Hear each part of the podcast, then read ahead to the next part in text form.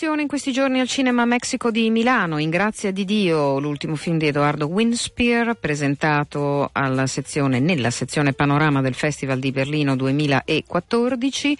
Tra gli, eh, tra gli interpreti Celeste Casciano e proprio Edoardo Winspear e Celeste Casciaro saranno al microfono fra un attimo di Barbara Sorrentini per raccontarci di questo In grazia di Dio l'idea di questo film, un film abbastanza particolare, realizzato, che non mi piace usare gente di strada anche perché poi qui c'è la protagonista bravissima che direi che è un'ottima attrice più che gente di strada che appunto è sempre molto così. Però adesso a parte gli scherzi, perché l'idea di raccontare una storia in piena crisi che però in qualche modo fa fronte alla crisi anche con l'aiuto forse un po' de- degli affetti poi alla fine, no? malgrado tanti conflitti. Certo, eh, guarda, eh, la crisi è un pretesto per raccontare una famiglia al, al limite, al limite de, della sopportazione perché appunto non c'ha più una lira, è, è costretta a vendere la casa e l'attività di famiglia, la, la, quella, la piccola fabbrica a conduzione familiare, quindi la crisi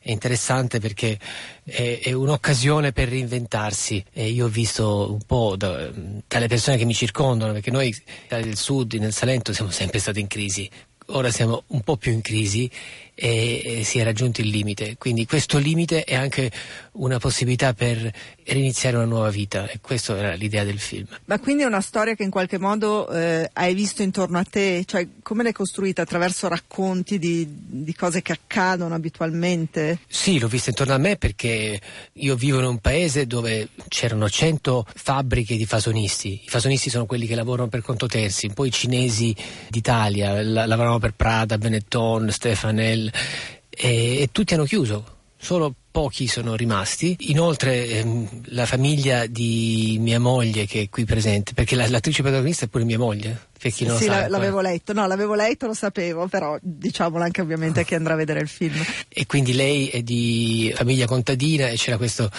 questo forte legame con la terra che, che appunto ho raccontato nel film anche. Celeste, allora il tuo personaggio in pratica tiene un po' in mano tutto, almeno questa è la sensazione, nonostante ci siano altre tre donne intorno a te di, di diverse generazioni che un po' vivono la propria vita, però tu le, riesci in qualche modo a tenerle insieme. Come hai lavorato questo personaggio? Beh, con questo personaggio abbiamo in precedenza lavorato molto con Edoardo e lui mi, mi ha proprio guidata e, e mi ha spiegato bene cosa che voleva da questo personaggio.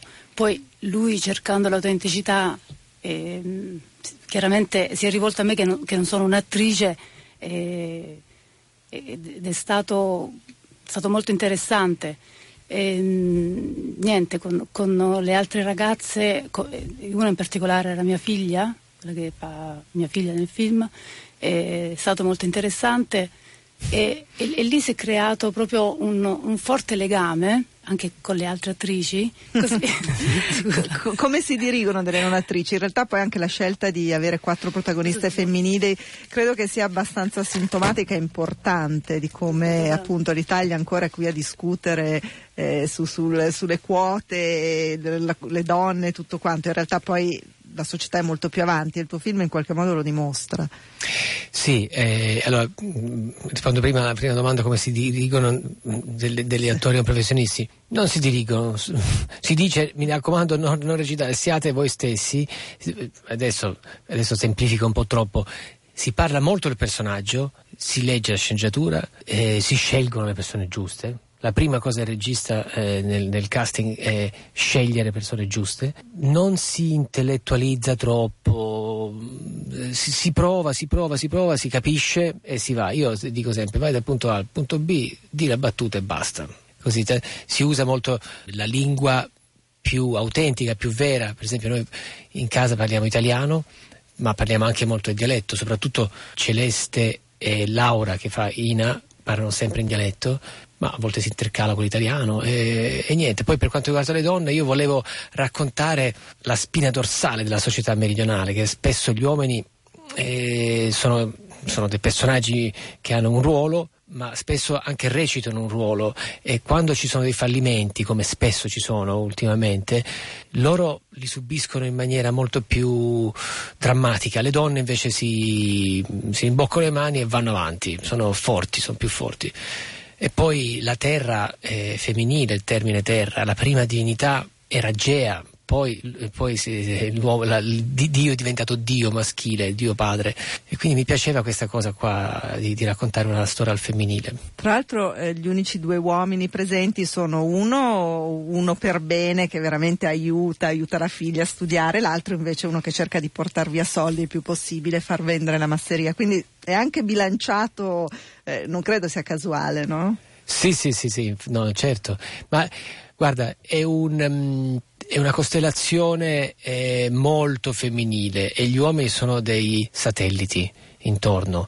Io naturalmente penso che ci sono delle ottime persone, infatti il, l'unica brava persona è proprio forse il, il, personaggio più odiato d'Italia, che è l'impiegato di Equitalia, invece gli altri, uno l'ex marito che è un perdigiorno. L'altro è quello che cerca di portare via tutti i soldi, quello che hai detto tu prima. Poi c'è il fratello, che è una brava persona, però anche debole c'è solo questo personaggio, Adele, che è una forte, a volte aggressiva, però è lei che si accolla tutte ah, le... poi c'è Cosimo anche, vero? Ah, c'è Cosimo, c'è Cosimo, sì, sì.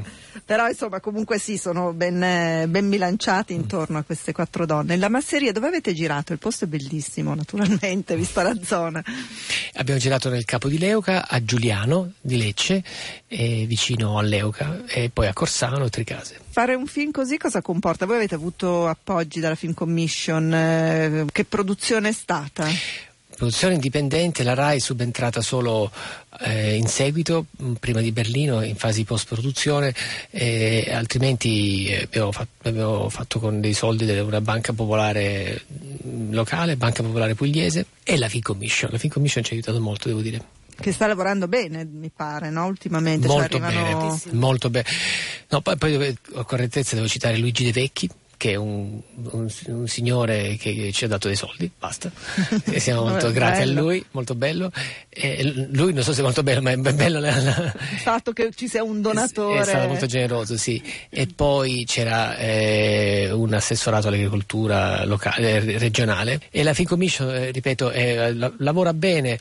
Qual, qualche volta ci sono delle polemiche perché dà dei soldi a qualsiasi produzione che che dimostri di, di, spendere questi soldi in Puglia, però dal punto di vista diciamo, del, del, del, lavoro è, è, interessante questo perché se uno dimostra con fatture di aver speso 100.000 euro in Puglia, la Fin Commission ti dà 20.000 euro, il 20% di, di tutto il budget. Eh sì. Passare da una produzione, adesso io penso ai Galantuomini, con film che io ho adorato tantissimo, però appunto di una produzione con attori sembra più consistente da un punto di vista produttivo, dopodiché poi magari mi smentirai subito. Eh, Ecco, il passaggio da una produzione così a una come questa, che cosa significa? È, è molto diverso perché il Galantuomo è costato 10 volte questo nostro film, è pochissimo, 400, siamo partiti con le riprese con 350.000. Poi siamo, abbiamo aumentato il budget, ma questo è un piccolissimo film, siamo arrivati a quasi 500 o di più, adesso non so bene. Questo è un film molto a conduzione familiare, vabbè c'è mia moglie, mia, mia figlia quasi, il, il, socio produttore, perché io sono pure produttore e un mio amico d'infanzia, con gli attori, a me piace molto lavorare con gli attori anche, non, e, e, ho una grande stima di attori come Fabrizio Cifuni, come Beppe Fiorello, eh, Donatella Finocchiaro, però è un po' diverso perché ci sono gli, gli agenti, loro non sanno manco che esistono gli agenti, no? No. Tra un po' vedrai che tra un po' vi verranno a prendere. No, ci sono quelli che dicono no, ma poi sono veramente carini, Fabrizio Gifuni, siamo molto amici, veramente. Tutto, sì, è, diverso, è tutto, diverso. Sistema proprio diverso. Sistema, abbiamo, per dirti, noi avevamo per Galantomi 85 persone di troupe, escluso gli attori. Qui eravamo 28, quindi è tutto diverso. E... e... comunque questo film a Berlino è andato molto bene. Che cosa è stato apprezzato secondo voi anche all'estero? Ma io penso che appunto eh, era divertente e interessante la, la, la cultura così diversa, anche se questo film, immagino che questa differenza di cultura anche a, a vederlo dal centro al nord dell'Italia risulta un po' strano, no? E però mi è sembrato che veramente eh, eh, lì a Berlino hanno avuto veramente una grande empatia verso questo film, forse l'hanno trovato pittoresco, non lo so, però la, la gente mi sembrava alla fine emozionata, mi sembrava indignata così come, come, è stato il mio personaggio. È divertita? È divertita tantissimo, forse un po' troppo, laddove c'erano dei piccoli drammi mi sembrava che la gente ridesse un po' troppo e, e lì mi sono chiesta ma come, come, come ci vedono, no? Semplicemente ho detto sono culture diverse. Eh, noi italiani siamo così esagerati, nelle, no, specie noi del sud, siamo così esagerati nei movimenti, nei gesti, nella, nella mimica del viso. Allora fa, fa un po' ridere, però non per questo non erano comunque emozionati.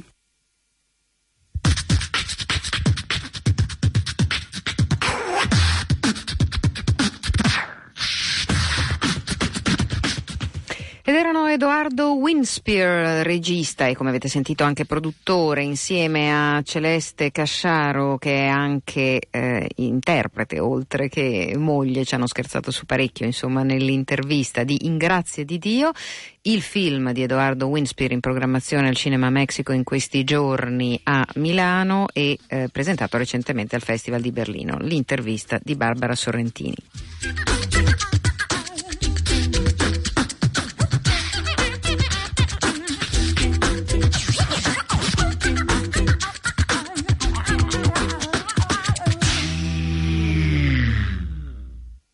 Noi siamo adesso collegati, come vi avevamo promesso, con Tiziana Ricci. Tiziana, dove sei?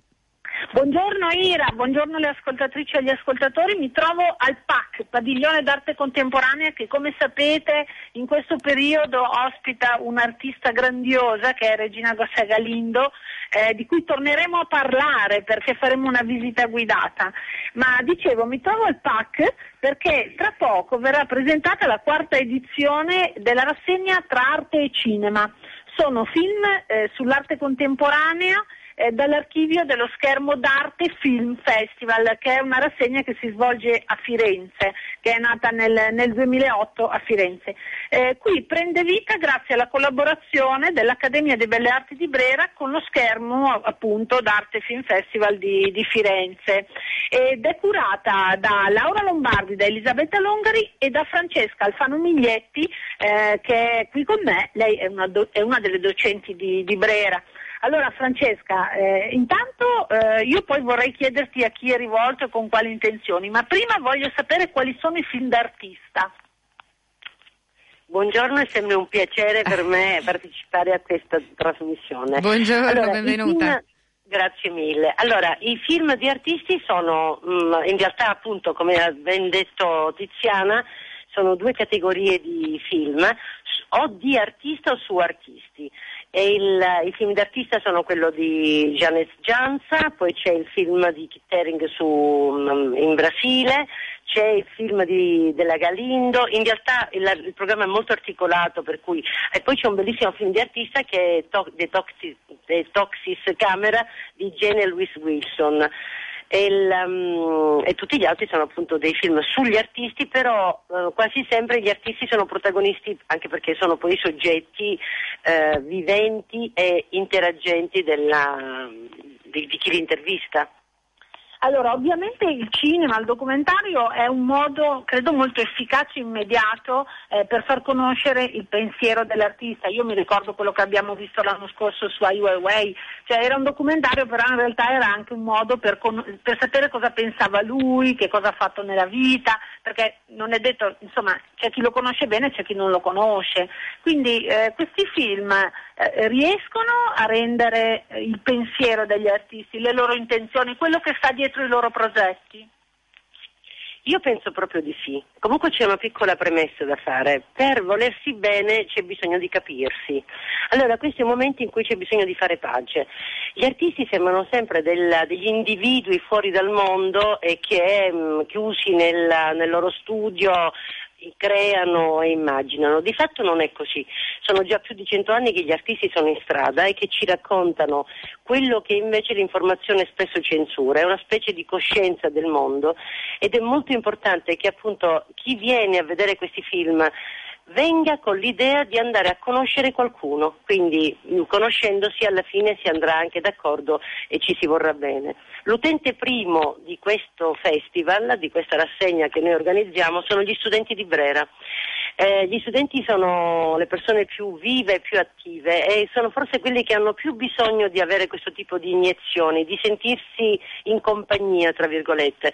Essere un artista è una forma incredibile di solitudine e sapere invece che ci sono delle altre solitudini che si possono incontrare è molto affascinante.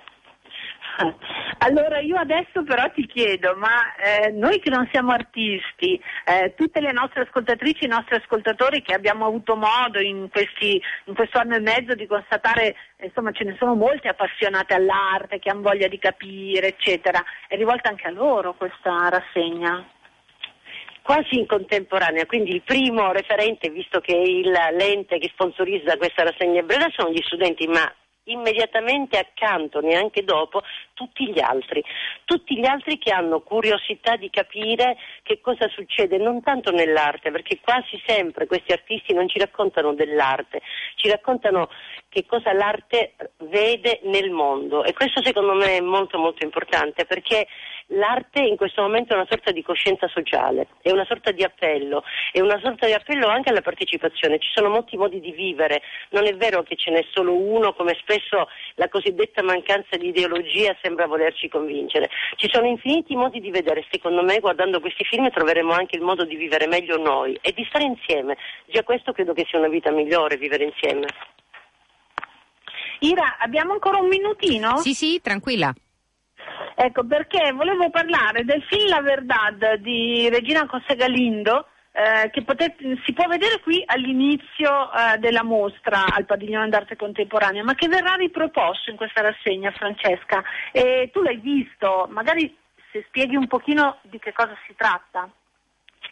Allora, il film sarà riproposto tutte le sere perché secondo me, a parte come diceva prima Tiziana, questa è una mostra molto bella che proprio ci fa capire come gli artisti non sono fuori dal mondo, ma sono forse gli unici che sono così dentro nel mondo da, farsi, da, da farci sentire anche alcuni pericoli, alcune, cose, alcune storture. Il film apre la mostra del PAC, tant'è che tutti i visitatori del PAC che forniranno il biglietto avranno degli sconti anche al cinema. La rassegna costa molto poco, non si parla mai di queste cose e invece noi vogliamo che queste cose costino poco perché tutti devono avere la possibilità di venire a vedere e che non sia una limitazione il, l'economia.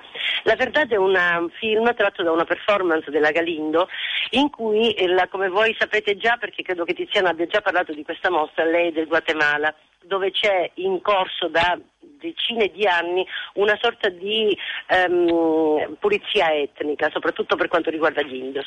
E il, um, tutto fonda tra l'altro sul fatto che non se ne parli di queste cose, soprattutto lì, non solo a livello internazionale. Bene, lei eh, in questa performance eh, subisce sistematicamente l'anestesia di un dentista, che quindi è uno dei modi per impedirle di parlare. Invece lei, nonostante queste anestesie ripetute, continua a fare il suo discorso e soprattutto a fare dei nomi.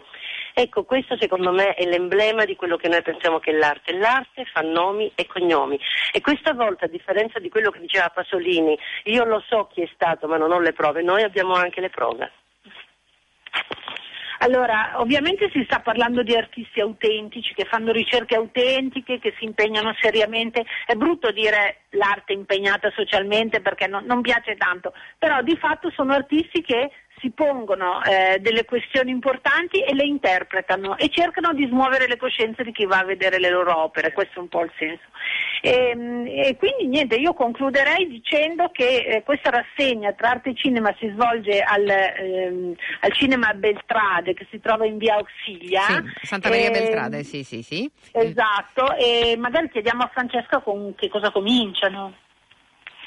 Intanto appunto è l'occasione per ringraziare le ragazze del cinema Beltrade che si stanno dando moltissimo da fare per ospitare questo, questo ciclo e noi iniziamo mercoledì 2 aprile alle 16 con un film della, di Teo Gaopoulos dei Paesi Bassi, del, um, naturalmente sto leggendo perché non mi ricordo bene.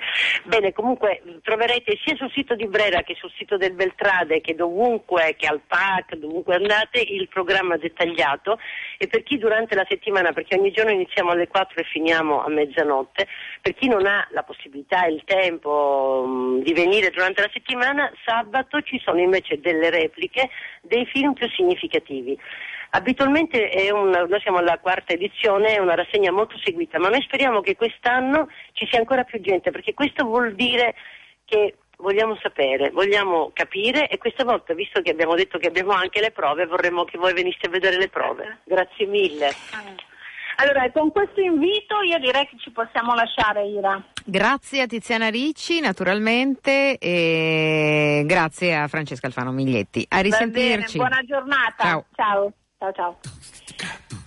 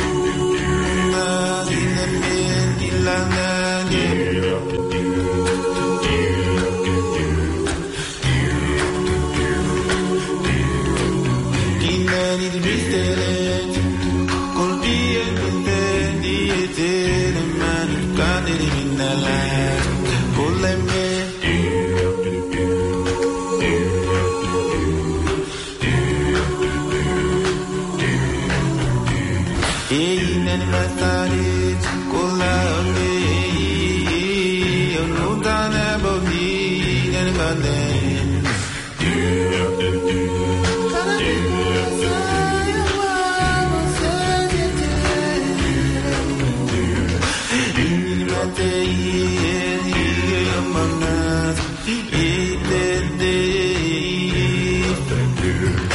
Yeah.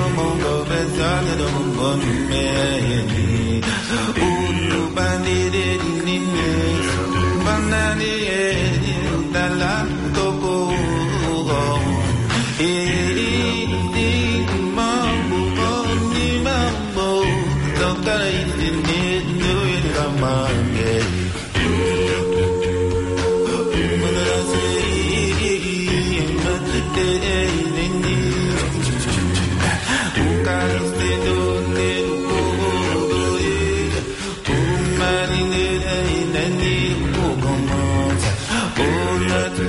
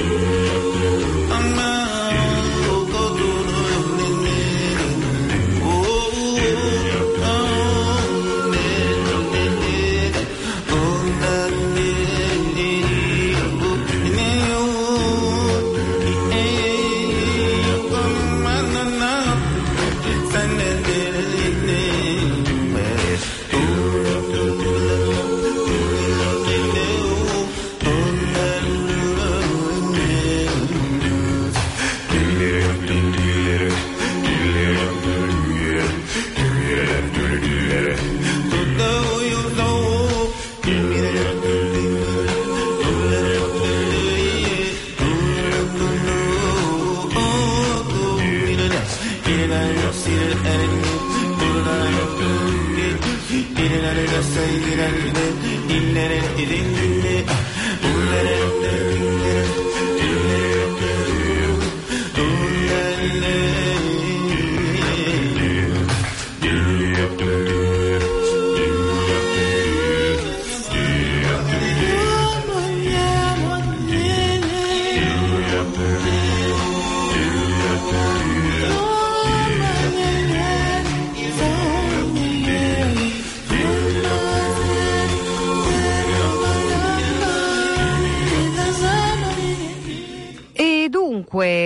una biografia fantastica e immaginaria, la storia irrequieta di un uomo-donna che si aggira per la scena e le epoche, carica di riflessi intimi, di struggente umanità, per svelare, raccontare cosa significa amare da entrambi i lati qualcuno più osservatore avrà riconosciuto un personaggio insomma, di grande fama letteraria, cinematografica, di grande suggestione insomma, per artisti e scrittori di diverse epoche, parliamo di Orlando e per l'esattezza in questo caso di Orlando Orlando che è eh, la proposta che nell'ambito della rassegna Nuove Storie fa un eh, giovane artista che è Stefano Scandaletti eh, che propone questo monologo per un attore liberamente ispirato ovviamente all'Orlando di Virginia Woolf quale se non altro nell'adattamento teatrale e per la regia di Stefano Pagin. Tutto questo, lo ripeto, nella rassegna Nuove Storie del teatro Elfo Puccini. Eh, lo spettacolo eh, debutta domani e rimane in scena fino al 6 aprile nel consueto orario della rassegna Nuove Storie che è eh, le 19.30. Allora noi dovremmo aver raggiunto Stefano Scandaletti ehm, che dovrebbe essere collegato con noi, vediamo se è così. Buongiorno Stefano.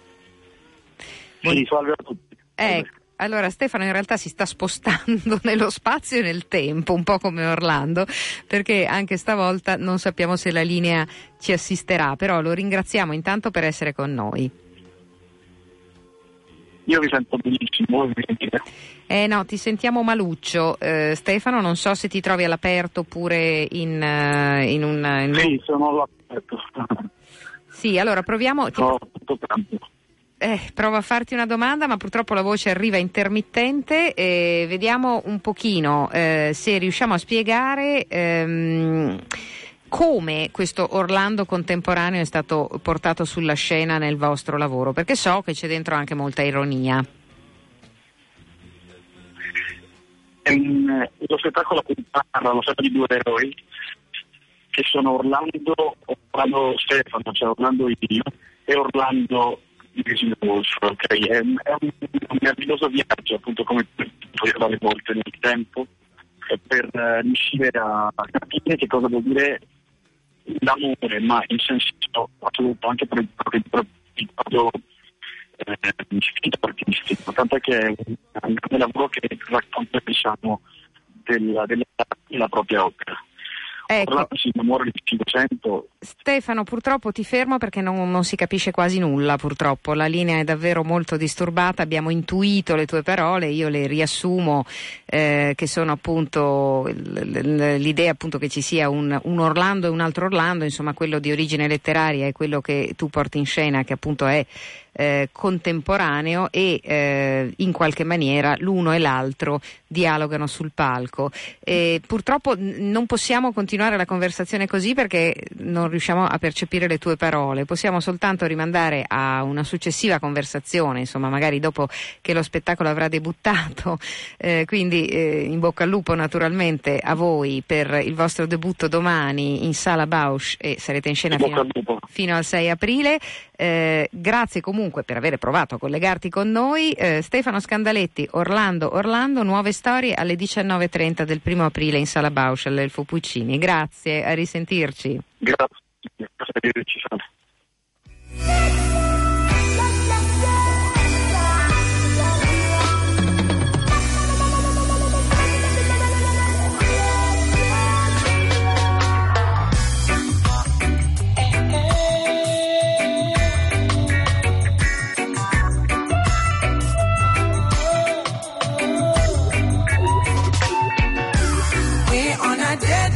can be blind to much iniquity. We have to write another line of history, of history. E noi siamo arrivati al nostro consueto appuntamento del lunedì con i lì per caso Jacopo Lanteri da Berlino, Matteo Torterolo dal suo divano. La volta scorsa per una serie di motivi tecnici sono stati davvero molto sacrificati. Abbiamo recuperato su Facebook, su Cult Radio Popolare l'intervento di Jacopo Lanteri. Oggi c'è più tempo. Buongiorno, benvenuti. Eh, buongiorno. Ah, si sente, Lanteri, mi raccomando, però adesso non esageriamo, non sbrodoli come al solito, insomma. No, non sbrodolo, non sbrodolo. L'altra volta eh, sono stato scioccato, io vi sentivo, parlavo e nessuno mi rispondeva. Ah, è Dio stato. Ma, ma, sono traumi che si porterà dietro nella tomba, eh, Lanteri, glielo dico. Cioè. Guarda, che, che gentile. Come al solito, eh, ma ehm, parliamo di cose interessanti invece, perché questa settimana voglio parlarvi del Festival internazionale della nuova drammaturgia, chiamato anche FIND, eh, FIND in inglese, ehm, eh, in scena dal 3 al 13 aprile alla Schaubühne di Berlino. È un festival eh, davvero molto interessante, giunto alla quattordicesima edizione. Eh, il festival è dedicato appunto alla nuova drammaturgia in un senso allargato e ospita autori e produzioni provenienti davvero da tutto il mondo. Eh, quest'anno gli artisti invitati si pongono tutti una domanda eh, sulle interfacce che si possono trovare tra il privato, l'arte e la responsabilità politica. Eh, Bello, sembra interessante, Lanteri, fino adesso benissimo. Vediamo. Adesso, in maniere differenti eh, si pongono la domanda di come la, la loro arte possa avere una responsabilità politica e se possono fare la differenza con il loro lavoro a livello sociale. Uno dei focus è anche dedicato ai paesi di lingua spagnola ehm, perché gli attuali movimenti sociali e i conflitti che spesso si trovano in questi paesi, soprattutto in Sud America, rendono la coincidenza della politica e del privato e dell'arte particolarmente eh, visibile. Eh, il festival si apre eh, ehm, il 3 appunto con la prima in lingua del tesca del dramma di Roberto Bolaños tratto dal romanzo culto 2666. Nel romanzo pubblicato nel 2003 l'autore sviluppa una panoramica globale di terrore fra le capitali d'Europa, Stati Uniti e America Latina. Il, praticamente mm, la vita quotidiana di Matteo Torterolo. Eh, sì, sì, sì, esatto. Eh, mi è piaciuta anche questa, Lanteri oggi mi è simpatico, c'è qualcosa che non va. Tra l'altro torna alla Showbune dopo un po' di anni di assenza Rodrigo Garcia, tra l'altro, che eh, avrà la premiere del nuovo lavoro Daisy, dove due protagonisti sono in lotta con la banalità della vita quotidiana, qui evito le battute che si sprecano, e eh, infine vi consiglio assolutamente Rabin Mouret, che con Elina Sané presenta per la prima volta a Berlino, in realtà ha già girato abbastanza in Europa, è stato a Graz, è stato a Parigi, il suo eh, 33 RPM, che 33 giri e and a few seconds, e pochi secondi, uno spettacolo di teatro senza attori sulla banalità del male nel Medio Oriente di oggi. Ecco, già Eh, questo qui davvero- stiamo rischiando, però andiamo, andiamo. No, no, è molto interessante, io l'ho visto, è tutto un lavoro tratto da un eh, eh, che racconta una storia vera di un, eh, di un ragazzo che è stato ucciso eh, semplicemente perché protestava in piazza eh, ed è senza attori però, per cui è una cosa davvero molto particolare. Mm. Infine vi Mm. voglio dire velocemente che que- da quest'anno c'è anche un blog dedicato agli artisti dello spettacolo, si chiama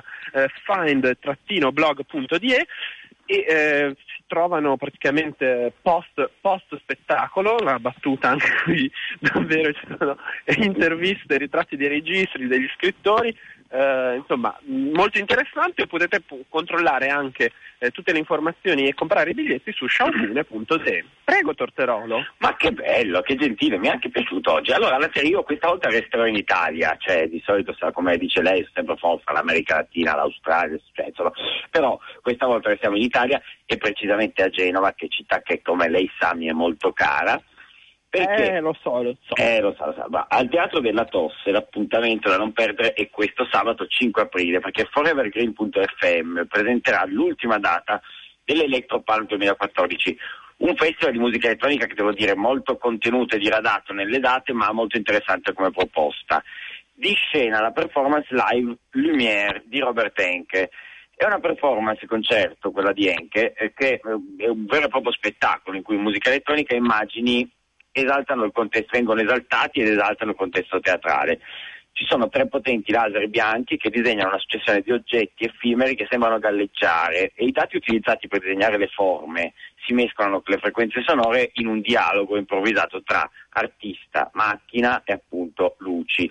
è un'esplorazione della sincronicità è molto interessante. Lei dovrebbe vedere, dovrebbe, dovrebbe venire a vederlo, Lanteri, le dico. Anche perché in apertura c'è eh, Fulgurite in silica, che lei dice, ma è un titolo un po' così, però eh, è una performance, eh, anche questa molto interessante, ehm, creata da tra gli altri da Emilio Pozzolini che lei conoscerà come membro Eh, del molto Real. bene.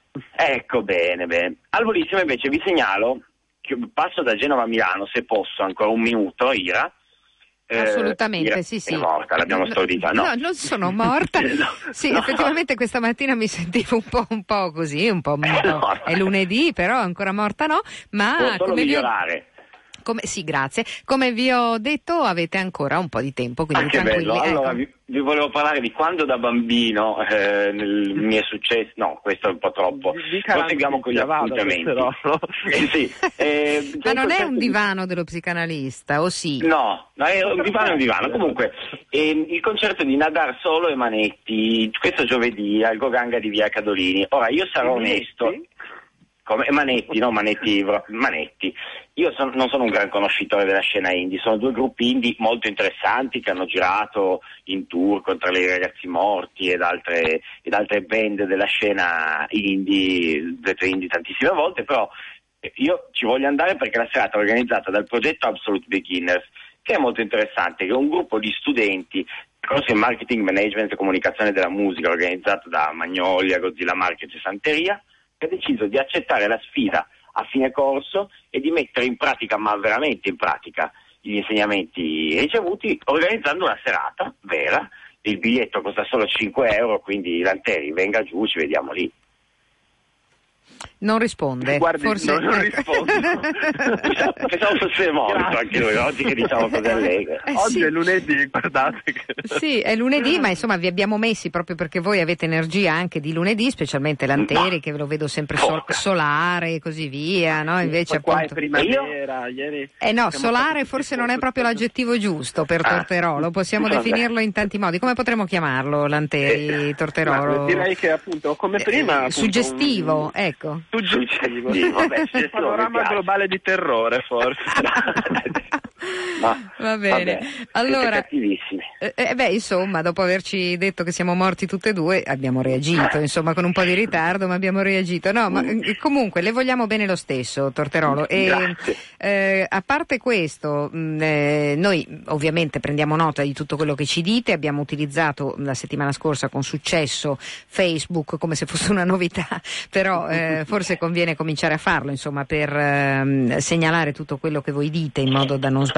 Naturalmente c'è- rimane anche il nostro blog, ma più comodo forse a questo punto sulla pagina di Cult andare per scoprire, sto parlando un pochino ehm, come, eh, com- come dire, come i guru Come di guerre, di di guerre stellari, bravo, ecco esattamente come, che è diventato, sapete perché? Perché è diventato recentemente un navigatore, ho scoperto, in Germania e in altri paesi, praticamente a destra tu devi girare, eccetera, uno può avere il navigatore in macchina che parla Stupendo. come, ecco, eh, ho dato io questo, questo elemento di cultura indispensabile a chiusura Questo della vostra... l'avevamo, non ce l'avevamo neanche rubrica. noi. Rechts musst du drehen, esattamente in tedesco, Ah, per- in onore, in onore di, Lanteri. di Lanteri. Ecco. Eh, grazie. quindi si guardi intorno Lanteri se trova qualcuno con questo navigatore perché potrebbe in qualche modo eh, pensarci anche lei, non so se ogni tanto va in macchina. Lo farò, lo Ecco. farò. Va e lo segua anche la Terry, vada, vada, lo segua. ecco, no, dicevo appunto, ehm, mh, eh, forse su Facebook la pagina di Cult meglio è andare eh, per ehm, tutti gli appuntamenti e i link dei lì per caso scoprire. E con questo, insomma, vi saluto Ah. e vi do appuntamento a lunedì prossimo. già che siamo in tema. A risentirci, ciao. A lunedì, Baci, ciao. Ciao ciao.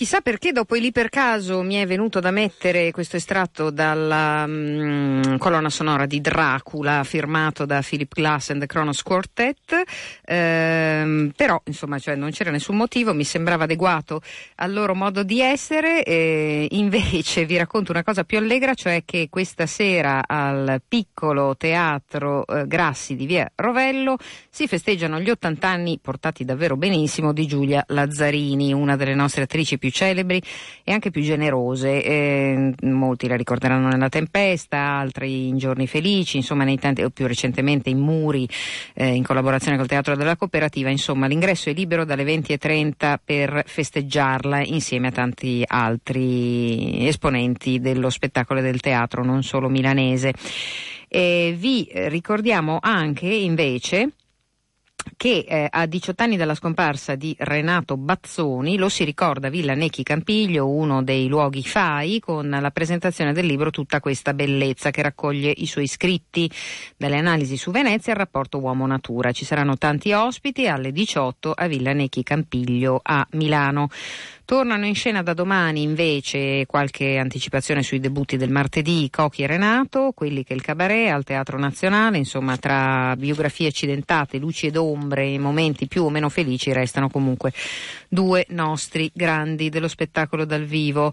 Eh, vi ricordo anche che ehm, alle ore 18 Pietro Grasso, di cui molto si è parlato in questo weekend, eh, presenta lezioni di mafia, due DVD eh, più un libro di Sperling e Kupfer alla Sormani eh, in corso di Porta Vittoria 6 alle ore 18. Ci sono anche lì tanti ospiti, compreso il sindaco di Milano. Vi ricordiamo alle scimmie alle 21.30 arriva il fratello di Mick Jagger, eh, Chris Jagger, eh, che è un cantante, un chitarrista, e per chi è incuriosito insomma, da questa figura che in realtà è in, giro, in circolazione da parecchio tempo, oggi è l'occasione per scoprire chi è e che musica fa.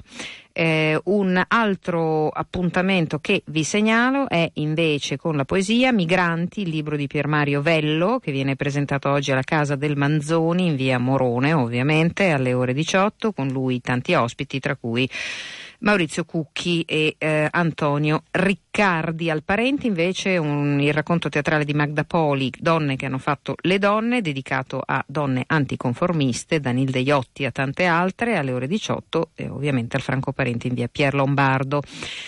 Fra eh, gli spettacoli vi ricordo che al PIMOF c'è No, non distruggeremo PIMOF eh, e a seguire XD, scritture retiniche sull'oscenità dei denti. Sono entrambe coreografie eh, di Pennini e il PIMOF è uno di quei luoghi che tengono aperto il lunedì. L'ultimo appuntamento che vi segnalo è quello alla eh, Bistrò del Tempo Ritrovato di Via Solari a Milano alle 19, Libri e Genia, una rassegna che eh, mette mette in eh, confronto personaggi che hanno a che vedere eh, con la lettura e con i libri. Francesca Scotti di Terre di Mezzo, spesso ospite Radio Popolare, Alberto Schiavoni di, Baltil, di, Schiavone, scusate, di Baldini e Castoldi discuteranno sul libro genealogico dei libri e eh, soprattutto su che cosa stimola gli autori a raccontare eh, quali libri preferiscono loro stessi. Eh, l'appuntamento al bistro del tempo ritrovato di Via Solari alle alle ore 19 questa sera. E Cult finisce qui, vi suggeriamo di seguirci sul, sulla nostra pagina Facebook Cult Radio Popolare, sul nostro blog cult.radiopopolare.it oppure di iscriverci a cult-radiopopolare.it. Un saluto da Ira Rubini e da Cecilia Di Lieto e adesso le notizie di Radio Popolare. Ciao ciao!